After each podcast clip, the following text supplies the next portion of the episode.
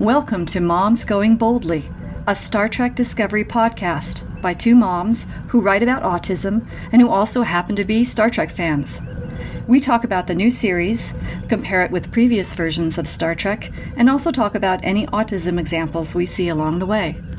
I am your host, Elizabeth. I'm Vicky. Together, we are Moms Going Boldly.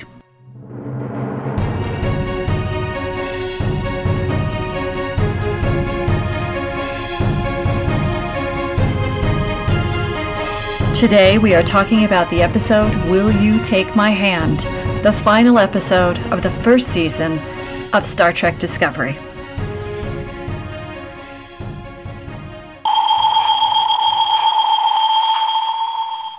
Welcome again to Moms Going Boldly. Thank you for joining us. We are talking today about the final episode of the first season of Star Trek Discovery Will You Take My Hand?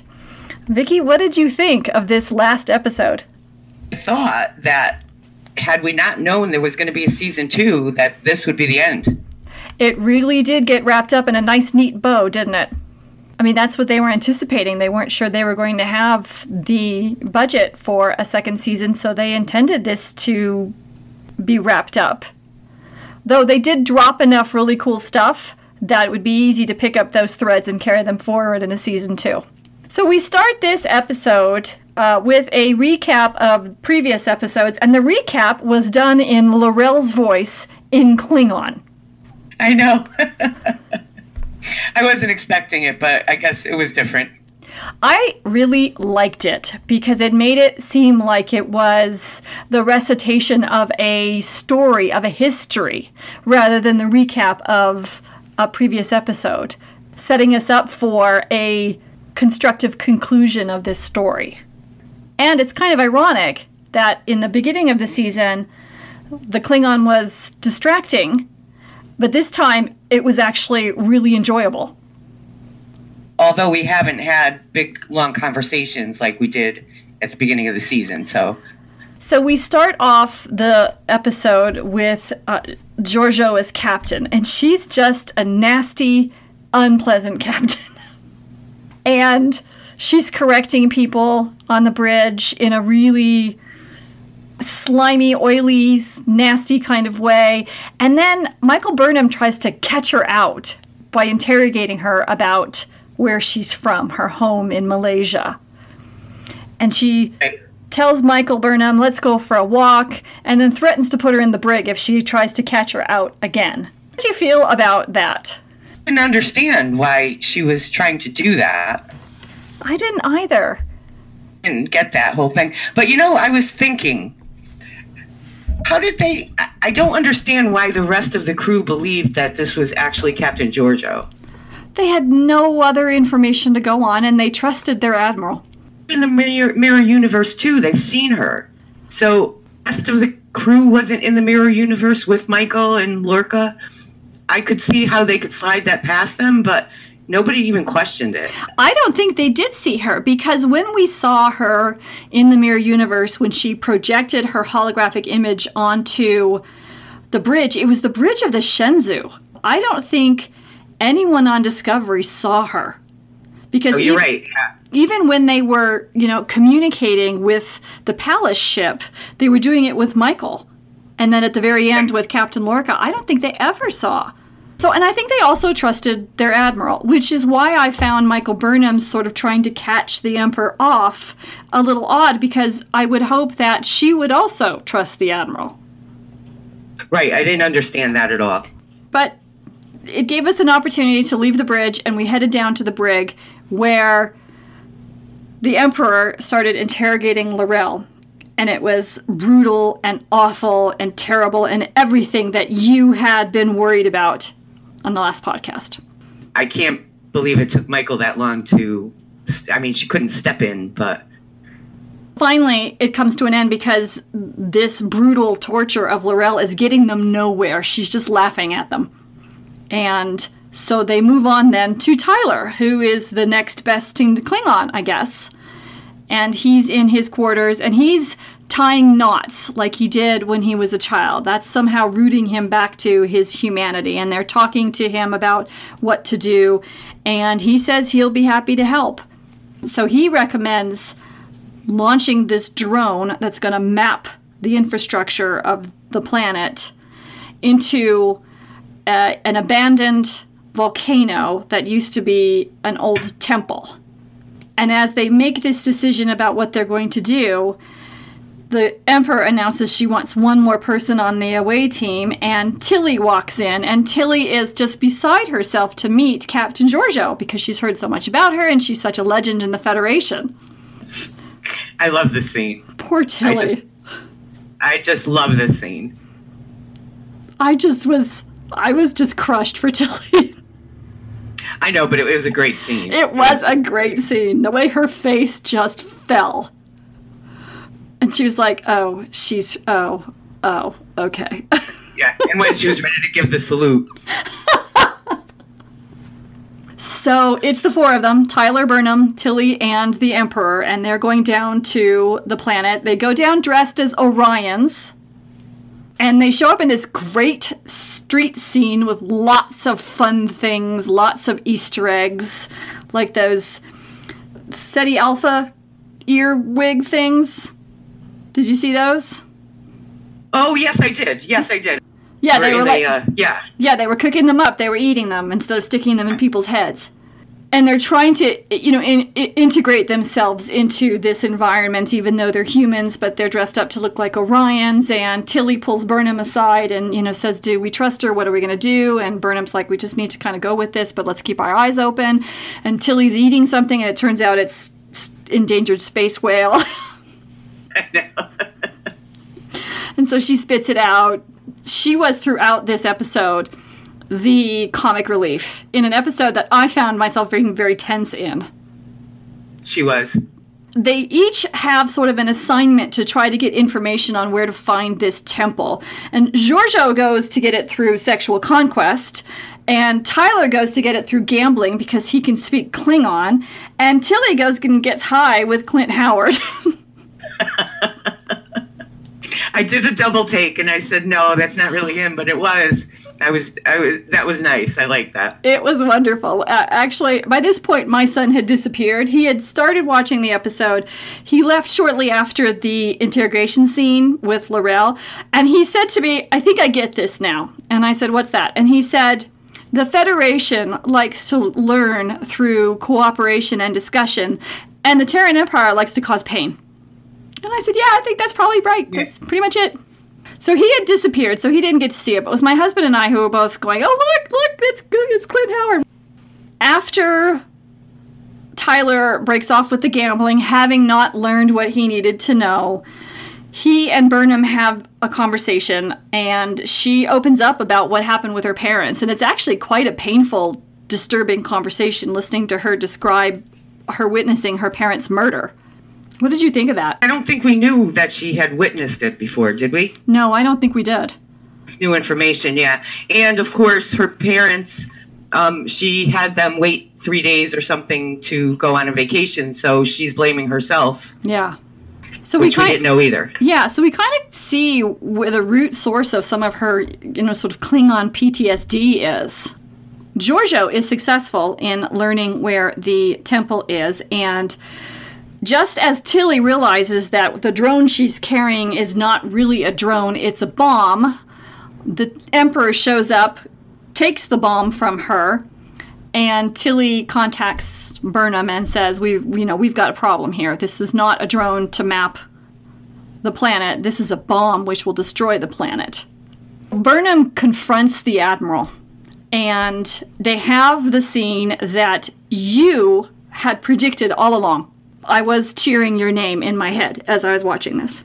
It's the scene where Burnham is explaining to the admiral, "We cannot be like them. We cannot." stray from our Federation principles our Starfleet principles in order to win this war. We have to find another way. And they do. And in short order, they come up with a plan where now that there's a bomb planted in the center of the planet, they give control of the bomb over to L'Rell. Now, it did require some convincing of the Emperor, who, as my son rightfully pointed out, was more interested in causing pain than solving the Federation's problem of the war with the Klingons. Or yeah, she was only she was only doing it for her freedom. She wasn't doing it for any other reason. But even after she was told she could have her freedom, she still was like, yeah, no, I think I might like to do this anyway. Burnham, in a wonderful show of strength, says, go ahead. You go ahead. You're going to have to get through me first. You shoot me, and you're still going to have the Federation after you, and you're going to have to shoot me and look me in the face when you do it. And so we got to see a little bit of the Emperor's loss of her Burnham in that she said she didn't want to watch her die again which was kind of cool because there was like a moment of heart there from a character who doesn't hasn't shown much heart. And of humanity, just a little bit. Yeah. So L'Rell agrees. She takes control of the bomb. She's going to go be the torchbearer that T'Kuvma and Voq had tried to be. She's going to go do it now.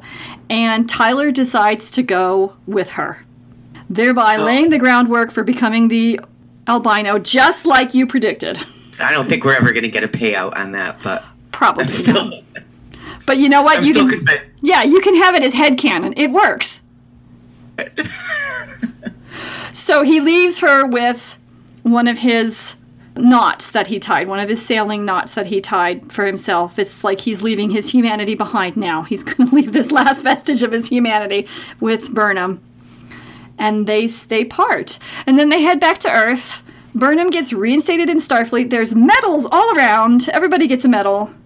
And they're heading back to drop Sol- Sarek off at Vulcan when they receive a dress- distress call. And as soon as they were like, it's garbled and I can't see it, and they start to, you know, they start to see the punching in of the numbers and, you know, NCC 17, I was like, oh my God, it's the Enterprise. And sure enough, it's the Enterprise under Captain Pike. I know. How cool is that? And we finish up the episode with the theme music from the original series. It's very sentimental. That's when I got all verklempt.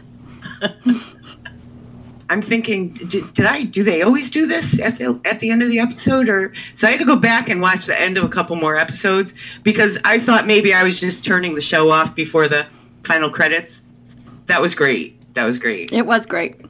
So we have all kinds of exciting possibilities for a season two. We've got a Georgiou lookalike still running around our universe. Oh, again, they let her go. I mean, I her- understand their Starfleet, but that can't be. I think they probably recognized that if they didn't give her her freedom, she was going to set off that bomb, I mean, even if it was going to kill her. We've got her running around our universe. We've got Tyler running around our universe somewhere.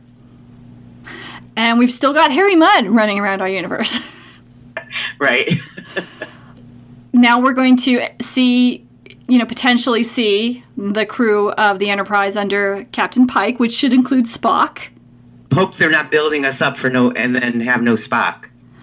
Well, I don't think I don't see how they couldn't give us a Spock. I mean, Could be on an away mission. He could be somewhere else. But I'm I'm hoping they're not building us up and not having a Spock. yeah, I think uh an encounter with Spock and his foster sister and their dad would be really cool. There's a lot they could do with that. It wrapped up everything, and it could have been a f- series finale, even with the finding the Enterprise. I mean, if if they didn't get a second season, I think this could would have wrapped up the series just fine, and I don't think people would have been. Um, it was a good episode, yeah, and they they managed to tie up a lot. And they Yeah. did it in a really upbeat way. We've seen so much grittiness and so much darkness, and this was very light. It was, but I, I liked it. I, I did like it. I did too. I did too. I'm not frustrated going into season two. The only thing frustrating about going into season two is the fact that it's going to be in, what is it, the fall of 2019? So we're looking at 18 months. No, I'm gonna have to watch the whole thing over. Yes, with my with my memory, I won't remember anything. Yeah, we'll have to. Well, you know what? We can totally recap it before we start podcasting season two. Want to know who's played Captain Pike. Yeah, who would be good for Captain Pike? What actors would you like to see in that role? because the Captain Pike I have, I know there was a different Captain Pike in the movies, but I have, was it Jeffrey Hunter? Yes. That's who Captain Pike is. So, That's your and- visual, I've yeah. Trying to think who can't come up. I've been trying to think, but then I can't come up with anybody. And I'm dying to see who's going to play Spock if we get a Spock. Yeah, that would be also cool. And wouldn't it be great if they actually got um, Zachary Quinto? That was my first thought, and I'm hoping. And who's their new captain? Why doesn't Saru get to be captain? He proved himself. Uh, That's a really good question too. I would love to see Saru as captain, but they said they were going to Vulcan to pick up their captain. So I started thinking who might be on Vulcan that might serve as captain. They're going to have a Vulcan captain? Well, they're going to pick up their captain on Vulcan. So I don't know whether that's a non-Vulcan that they're going to pick up or that's good they're going to pick up a Vulcan. Yeah, I'm dying to see who the captain is. Yeah. So there we are. We're wrapped up. We're done. We're done with the first season of Star Trek Discovery. What did you think overall? Like I said at the beginning, I wasn't sure, but I, as as the episodes went on, especially the last half of the season, pleasantly surprised, pleased. I feel respected as a fan and respected as a- member of the audience. And that's a nice feeling. absolutely. Thanks to Vicky, we now have a Facebook page for Moms Going Boldly and a Twitter uh, page for Moms Going Boldly. So you can find us on Facebook uh, at facebook.com slash moms going boldly and on Twitter at moms going boldly. And if you have any comments or questions or things that you would like us to review as we move forward with this podcast in this very long interim session between season one and season two, please fill out the comment form at the bottom of the Podbean podcast page, and we will start reviewing old episodes and the animated series and requested episodes as well.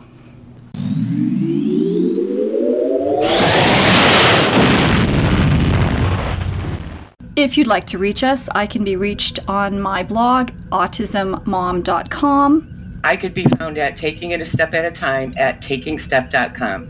Links to both of our blogs are in the sidebar of the Moms Going Boldly Podbean podcast website. And we hope you'll join us again for the next episode of Moms Going Boldly.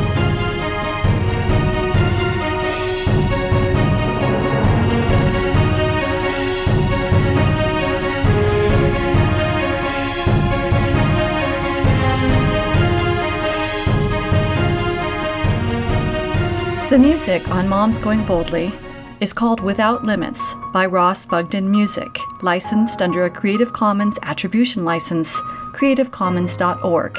Ross Bugden Music can be found on Twitter at Ross Bugden.